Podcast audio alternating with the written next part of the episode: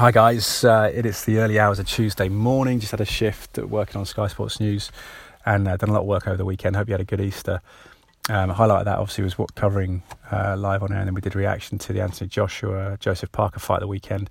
One thing that struck me though was the chief support fight was David Price, who ultimately suffered a fifth round harrowing knockout to Alexander Povetkin, and after rocking Povetkin, and David Price is interesting case in point. It's got me inter- It got me linking two things. And another thing I heard on a podcast uh, this weekend was Gary Vaynerchuk, who's kind of burgeoning big social media personality, but a, a businessman, built a, a, wine library, liquor kind of online store in the States, and is determined to kind of spread the word about what he believes are the fundamentals to success and happiness and all that kind of stuff in business and, and life. is interesting is Gary V on social media if you want to check him out he but he says that key to to kind of achieving fulfillment happiness and I guess material success or or success however you define it in terms of doing what you enjoy in life is is self awareness it just struck me that David Price has had this career and I've met David talked to him for for length and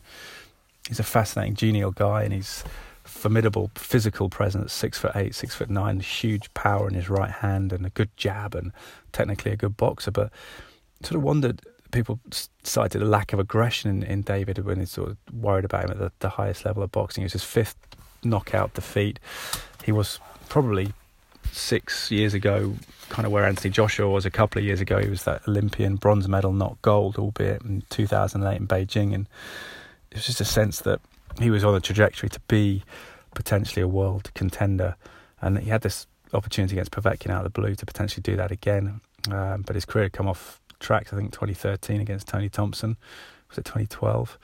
Um, two defeats back to back against a guy subsequently exposed as under the influence of um, performance enhancing drugs at that time. But David's career has never really kind of recovered.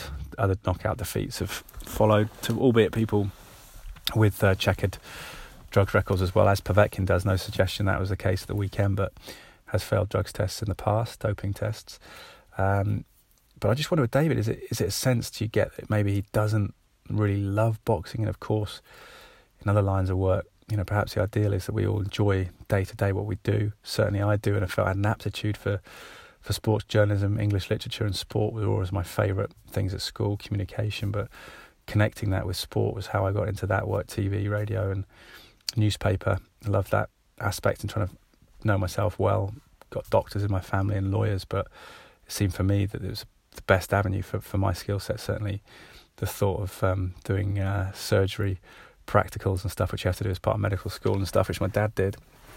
Couldn't envisage doing doing that because I'm kind of uh, cat-handed, as my nan would say. Um, bless her, and just felt that that I enjoy what I do. I enjoy like being live on TV. Felt like it was a fit for me. Yes, you get nerves, but didn't really overwhelm me and kind of enjoyed it and had a zeal for it. wanted to do it again and radio and communicating through the more sort of considered medium of, of papers and things like that. I enjoyed doing that as well and chance to write, express yourself. But I just wonder with David, does he not have that aggression that people talked about on Twitter over the weekend and not maybe fully in love the cut and thrust of the sport, the rugged physicality, the maybe the way that Anthony Joshua has done and demonstrated, not so much in the Parker fight, although he showed a more of intelligence and acumen there. But in the Klitschko fight, to, to come back, in the Dillian Whyte fight, to come back from being rocked, um, I'm not saying it's a, a sign of weakness, but just a, a sign that maybe it's that kind of love of that rough and tumble and the, and the, and the, and the kind of scrapping side of boxing that you need to be there. And it's if you don't quite have that inbuilt enthusiasm and absorption in the moment, um, and it was a sickening loss, wasn't it, for David Price? The first shot rocked him, lost his sense of where he was, and dropped his hands, and then got really heavily hit and went down to the canvas, huge man, and paramedics entered the ring. It was pretty harrowing scenes in Cardiff, in the Principality Stadium when it, when that happened, and thankfully he's released a, a kind of heartfelt message saying he's well and thanks for the support. He's had tremendous success. No one's going to, you know, dent his success because by the standards of most boxers, it's extraordinary to get an Olympic medal, bronze medal, and to be a British champion, and to potentially be in a sniff of, of titles down the line if he continued boxing. But you just think that mentally and psychologically he's not fully in love with the sport, and some people have to take jobs that they don't love. I guess I get that.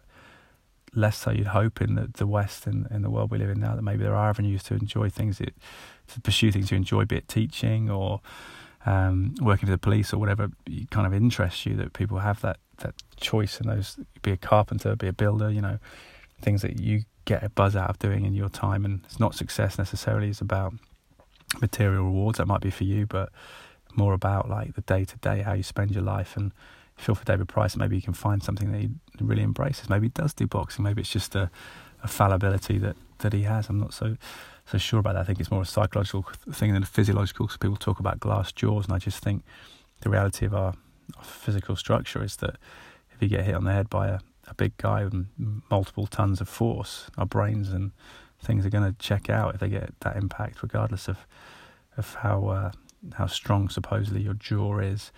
I think the the evidence is there that physics suggest most people, if they get caught cold and caught flush, will will kind of um, struggle to recover consciousness quickly. Um, but yeah, just your thoughts on that, and whether it's an element of doing something that you feel that you're set out for. You're six foot eight, you're six foot nine, you're strong, you've got that huge right hand, and intimidating that perhaps you should be a boxer. Well, maybe you shouldn't if it if it's not your heart And it. Mike Tyson wasn't huge, but obviously loved loved fighting, didn't he? Um, just your thoughts, guys. Anyway, I'd love to hear from you. I'm um, sports broadcaster in the UK, as I said. If you stumbled across this, just trying to connect a few dots in sport and life and observe things as, as I've gone through on, and um, going to get a few interviews in the can as well as the year progresses, 2018. But uh, I've got good dialogue going with most of you on, on Twitter, Ed Draper81 and Ed underscore Draper81. I know Rob's a musician, uh, Rob Barrow, I believe uh, surname. It'd be interesting to his thoughts on and kind of following your path and what you enjoy. And uh, any of the other guys as well. Ed, Dra- Ed underscore Draper81 on, on Instagram. And we'll be speaking to you a year, hopefully bringing a book out as well. I've got a three year old daughter and uh, bringing a little guide to football out. She's trying to embrace the sport, and football is something I coached and played to a semi professional level, and uh, very interested in that and kind of making something fun and informative history and stuff, but also te- technical stuff and aspects of that. Anyway, I uh, hope you're well. I'm going to have a couple of days off now, chill out, and I'll speak to you soon. Cheers, bye.